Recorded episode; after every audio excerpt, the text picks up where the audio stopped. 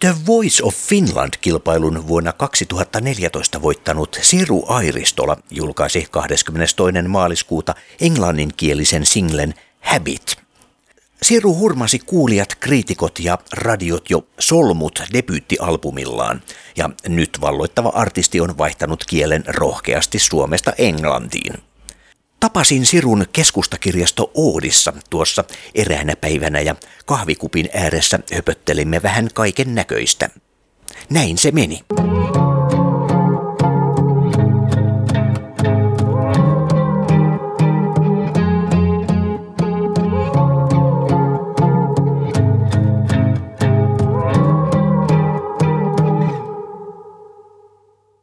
Siru Airistola, Habit. Minkälainen sun käytöksessä yleensä on? Milloin sä käyttäydyt kaikista huonoimmin? Nälkäisenä. Aina nälkäisenä tulee kiukku ja, ja sitten ensimmäinen henkilö, joka on vieressä, niin saa, saa kyllä kuulla sitten, mutta sitten kun mä syön, niin sitten hommat alkaa yleensä tasa, tasottumaan ja sitten mä oon yleensä hyväksi, hyväkäytöksinen ihminen.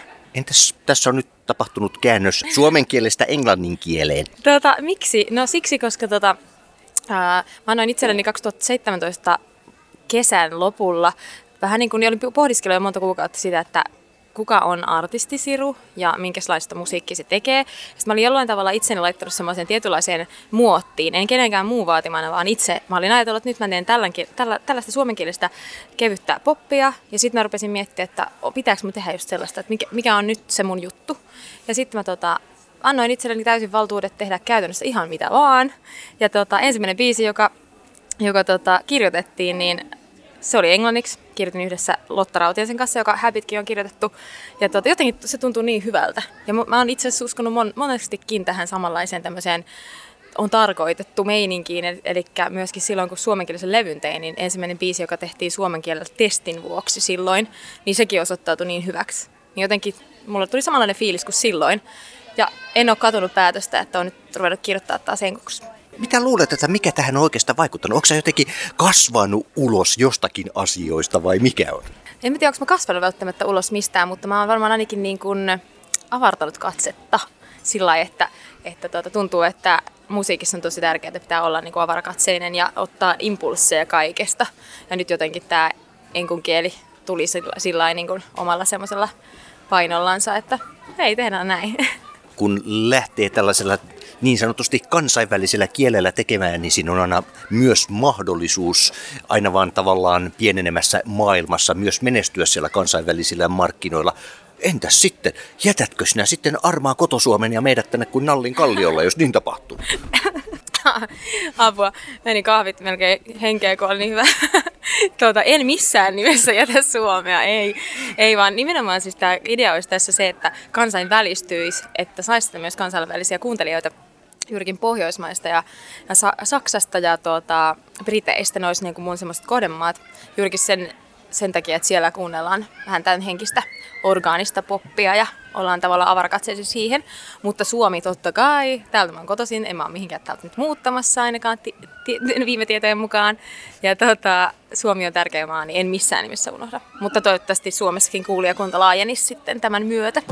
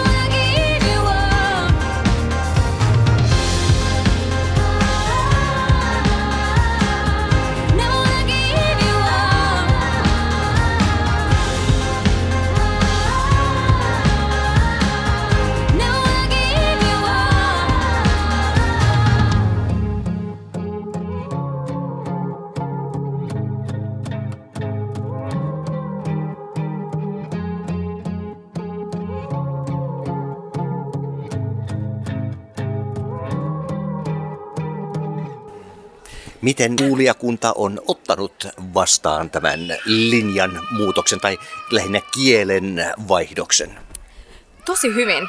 Joo, oikein semmoinen positiivinen, positiivinen juttu. Toki mä itse, itse uskoin omaan musiikkiin ja sillä ei ollut sillä pelkoa, mutta, mutta tota, ihan mahtava palautetta mä oon saanut. Ja itse asiassa monet on ollutkin sitä mieltä, että mun kuuluisi tehdä enkuksi. Että tavallaan mä oon saanut niin vielä enemmän tukea tälle mun musa-hommalle tästä kielenvaihdoksesta myös. Ja tota, biisistä on tosi paljon tykätty ja on sanottu, että tosi niin kuin tarttuva. Se on aina hyvä merkki. Tekiköhän se Robin Sirut vai Siru Robinit tässä asiassa? No varmaan monen mielestä niin päin, että mä tein Robinit ennemmin kuin toisinpäin, mutta voidaan pitää sellaista yhteistä linjaa, että me tehtiin samanlainen mullistava käännös elämässä. Miten sulla yleensä näin, kun musiikki syntyy? Mikä on se sun henkinen prosessi, jos tämmöistä hienoa termiä nyt käytetään? No joo, mulla se on tota, itse asiassa vähän vaihteleva, että se riippuu aivan, aivan tilanteesta. Mutta esimerkiksi tota, Habit syntyi ihan semmoisesta keskustelusta. Mulla tär- tärkeimmät musiikin syntymiset hetket on tavallaan semmoista, jos mä, jos mä teen co eli kirjoitan jonkun toisen kanssa, niin musta tärkeintä on se, että sitten keskustellaan aiheista, jotka on ollut mielen päällä ja ja tämä oli yksi niistä, tämä Habit. Mutta tota, sitten saattaa olla, että mä teen melodian ensimmäiseksi ja saattaa olla ihan diipadaapaa niin sanotusti, eli semmoista nannattelua, nan, nan, nan, nan, tällaisia juttuja. Mutta tota, sitten saattaa olla, että teksti tulee eka ja sitten mä kirjoitan siihen melodiat, mutta hyvin niin kuin monipuolisesti. Mutta että se on aina tilanteesta riippuen. Niin, että se elää siinä omalla painollaan ja sitä saattaa tulla enemmänkin merkityksiä, mitä on alkujaan ajatellut. Kyllä, nimenomaan. Ja sit monesti se lähtökohta voi olla ihan eri, mikä on sitten lopputulema. Siru Airistola, ketkä on tärkeimpiä tukijoita sulla ollut tässä matkan varrella musiikin parissa? No tietysti mun mies ja mun perhe, niin kuin kaikilla, kaikilla varmasti on perhe, tai se on muista tärkeintäkin, että perhe tukee ja ystävät tukee.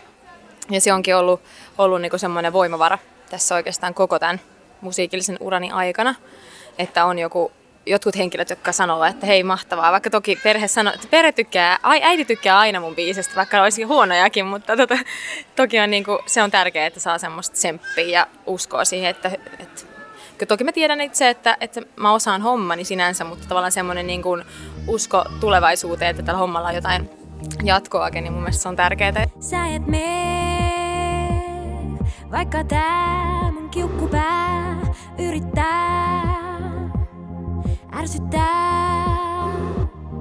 Mä en mene, mä en tahdo enää kenenkään toisen tulta sytyttää.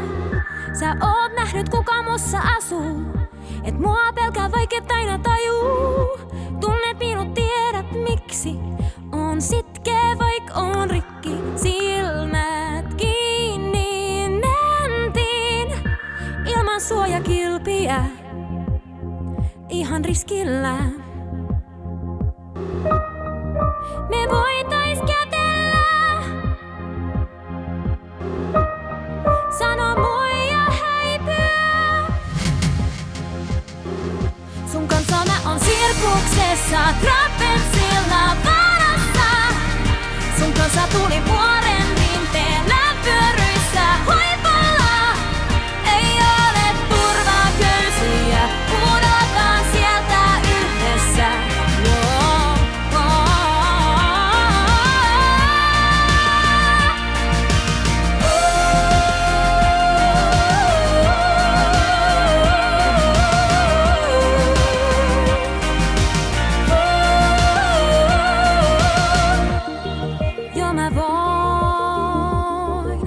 sulle makea, sulavaa, hattaraa. Ja me voidaan kuvitella, miten noissa asunnoissa ruusuillaan tanssitaan.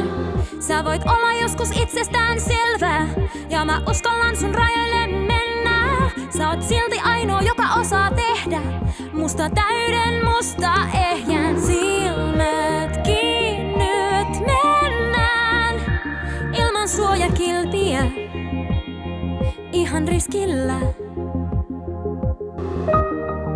Me voitais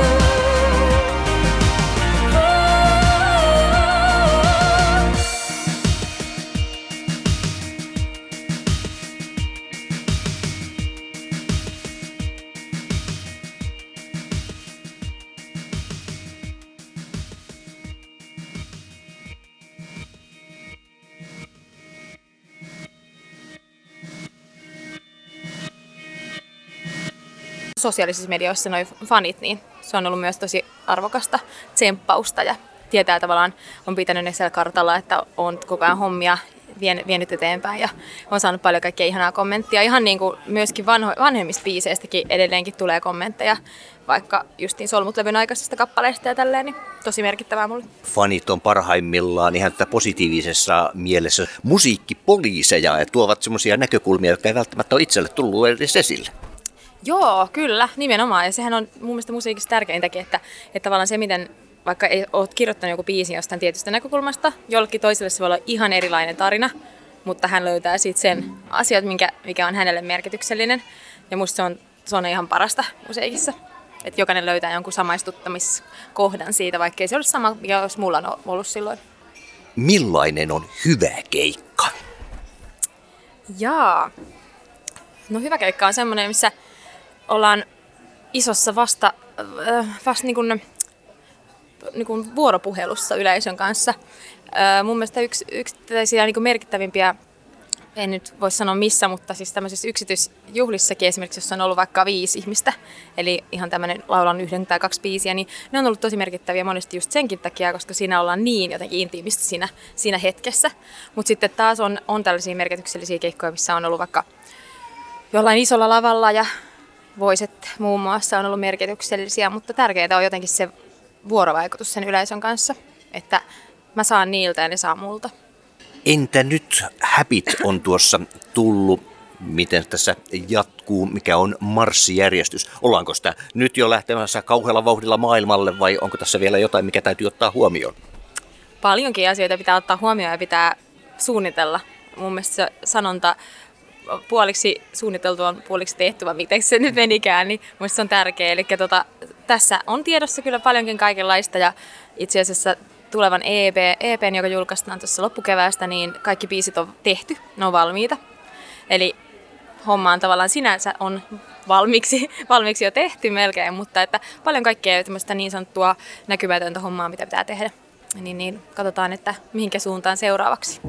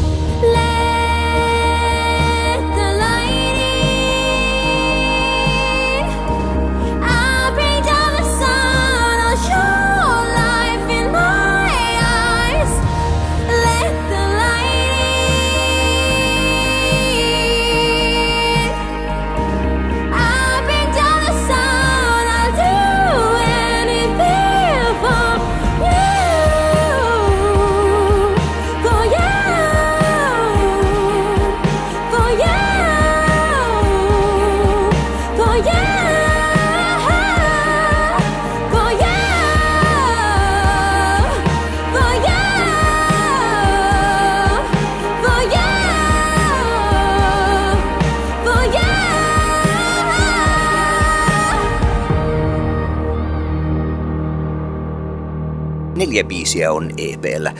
Viisi biisiä on EPllä. Viisi biisi. Ai, tämähän menee runolliseksi. Kuinka pitkä tämä äänityssessio oli? Ja kerropa siitä nyt vähän muutenkin. Millainen tapahtuma? Ihan siis erittäin ikimuistoinen. Tota, mä halusin silloin, kun mä rupesin työstämään EPtä ja mä päätin, että mä teen, haluan oikean bändin soittamaan, että ei mitään koneellisia instrumentteja, niin tota, Öö, mä pä- päätin, että mä haluan mun oman bändin, jonka kanssa mä oon keikkaillut jo useamman vuoden, niin mä halusin heidät. Me oltiin tota, yhden viikonlopun ajan tuolla Sipoossa E-studioilla ja, ja tota, me tehtiin musiikkia siinä, tai siis äänitettiin kaikki biisit siinä yhden viikonlopun aikana. Aika intensiivisiä päiviä, mutta tä- täydellinen viikonloppu, koska kenelläkään ei mennyt hermot. Kaikki oli koko ajan täysillä messissä. Meillä oli ihan sikakivaa. Myös bändinpojat ja tuottaja on sanonut, että oli tosi, tosi ikimuistoinen viikonloppu. Niin, niin, niin tota, siellä me asuttiin ja samassa talossa ja työstettiin biisejä ja hyvässä semmoisesta tietysti hallinnallisessa semmoisessa järjestyksessä, että ei lähtenyt rönsyille, että, että tuottaja piti hyvää kurjaa, että pysyttiin aikataulussa ja muuta, mutta että oikein kiva, kiva juttu. Muistan kyllä ikuisesti sen viikonlopun. Siru Airistola, tämmöinen klassinen kysymys tietysti, että milloin musiikki on tullut sun elämään ihan alkuja, mikä on sellainen ensimmäinen mielikuva ollut? Ää, no, mielikuva, nyt en tosi tarkasti tätä muista, koska siitä on aika kymmeniä vuosia, mutta olen kuulemma ihan ihan, ihan pienestä asti ää, laulanut. Röllillä aloitin silloin noin puolitoista vuotiaana ja tota, Rölli on ollut suuri inspiraation lähde jo silloin. Ja, ja tota, sitten musiikin lisäksi tuli tanssiminen ja just rytmit sieltä kautta. Ja, ja tota, lapsena. Ja sitten mä oon ollut soittotunneilla. Ää, aloitinkohan mä tanssin eka ja sitten tuli pianonsoitto ja kitaransoitto, viulunsoitto ja miten näitä nyt kaikkia tässä on. Ja tanssi on aina kulkenut siinä rinnalla ja mun mielestä se on tärkeä, yh, niin kun ne, ne kuuluu yhteen sillä tavalla, että, että tota, musiikki ja tanssi. Niin, niin. Ne on mulle ollut pienestä asti. Eli kun tuli kitarat ja näin, niin menikö se sitten klassisesti näin, että sillä kitaraa näppäillessä tuli sitten se jonkinnäköinen ensimmäinen oma kappalekin tehtyä? Itse asiassa mä tein ensimmäisen biisin äh, pianolla. Joo, se mä aloitin ihan ensimmäisenä instrumenttina. Ja tota, se varmaan oli silloin ihan lapsena kyllä, mutta mulla oli vuosia siis lapsuudessa ja nuoruudessa semmoinen vaihe, että mä kirjoitin tosi paljon juttuja, mutta mä en ikinä sanonut niitä valmiiksi. Ja tota, mä jotenkin unohdin sen, jos mä tein kaikkia cover-juttuja. Ja, ja tota, sitten joskus, mitähän mä olisin sanonut, 2000 jotain, niin, niin silloin mä sain semmoisen aha-elämyksen, että ei vitsi, että mulla on niin paljon sanottavaa, että, että tavallaan niin henkinen niin prosessi, että mä haluan saada nämä kaikki ulos, mitä mä ajattelen, niin sitten mä rupesin tekemään niitä ja sitten mä sain, sain avuksi sitten muita ihmisiä siihen myös rinnalle, että sitten se prosessikin oli nopeampaa, koska ne tosiaan yksi, yksiseen oli jo vähän niin kuin hidasta työtä tämä laulunkirjoitus, mutta että Oliko siinä alkuja jonkinnäköinen rimakauhu, joka esti tämän aikaisemmin tapahtuvaksi? Vai tuntuko, että ei ollut tarpeeksi sanottavaa ja nyt sitten meni niin sanotusti kamelin selkä katkes vai mikä? Mä luulen, että oli liikaa sanottavaa enemmänkin, enemmänkin kuin liian vähän. Ja tota, en usko, että se oli rimakauhukaan myöskään, mutta nimenomaan että oli varmaan liikaa sanottavaa samasta aiheesta ja sitten jotenkin se ei vaan, ei vaan pystynyt menemään sen, enää sen yli, että sitten oli liikaa asiaa siinä paprussa ja, ja tota, näin, mutta että kaikesta oppii pikkuhiljaa, että se, on, se työ on sillä kehittynyt, että enää, enää niin kuin ei, toki tulee aina vähän liikaa sanottavaa, mutta se on helpompi ottaa pois, kun sitten lisätä asioita. Sinun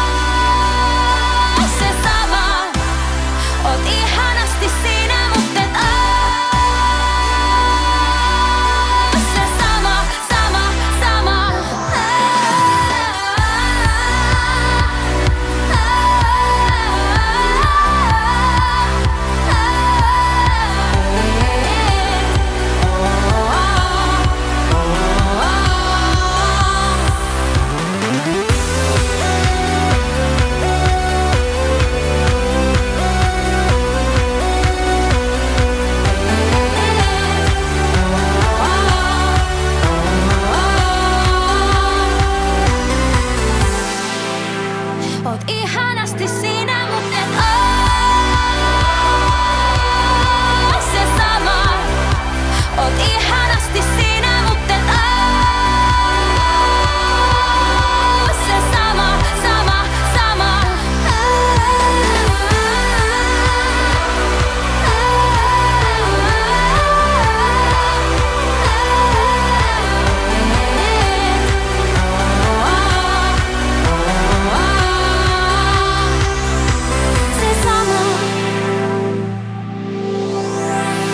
Siru Airistola, miten sä näiden eh, tekstien kanssa, onko sulla miljoonia lappuja? Krisse Johansson jossain yhteydessä sanoi, että hänellä on seinät ja äh, pöydät ja kaikki täynnä niin lappuja ja ne on sitä irto, irtosanoja ja lauseita tuolla.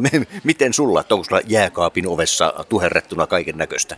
No vähän joo. Ei, ei ole yhtäkään paperilappua enää nyt nykyään, mutta tota, sama metodi, eli paljon tällaisia, siis puhelimessa, mulla on puhelimessa semmoinen muutamakin appi, mihinkä mä joko laulan tai sit kirjoitan asioita ja se on todella kaoottinen järjestelmä. Se on siis täynnä pieniä yksittäisiä sanoja tai lauseita ja välillä pitää tehdä semmoinen niin prosessi, että ottaa niitä niin kuin yhteen ja yrittää etsiä hyvät ja huonot ideat sieltä ja, ja näin, mutta että joo, se on, se, jos se ajatus ja idea tulee, niin se tulee ihan, ihan missä milloinkin, että monesti kun menee nukkumaan, niin ajattelee, että nyt, nyt on tosi väsy, nyt, nyt mä nukahdan tosi nopeasti, niin ei, silloin ne tulee ne ajatukset ja sitten aivan niin kuin se, etit sitä sinivaloa sieltä lattialta, otat puhelimen käteen ja oot silleen, eh, äkkiä tää idea ylös ja, ja ihan väsyneenä, niin se on, se on tota, silloin pitää kirjoittaa ylös, kun tulee mieleen tai laulaa.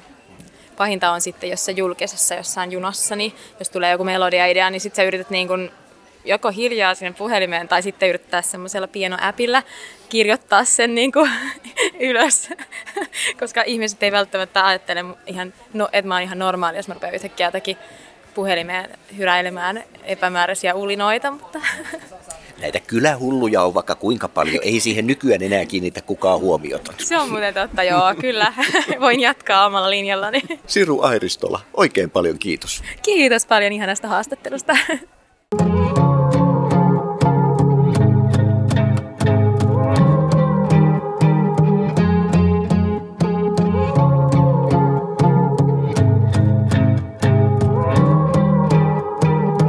Paikalla Oodissa Siru Airistolaa haastattelemassa oli Jarmo Suomi.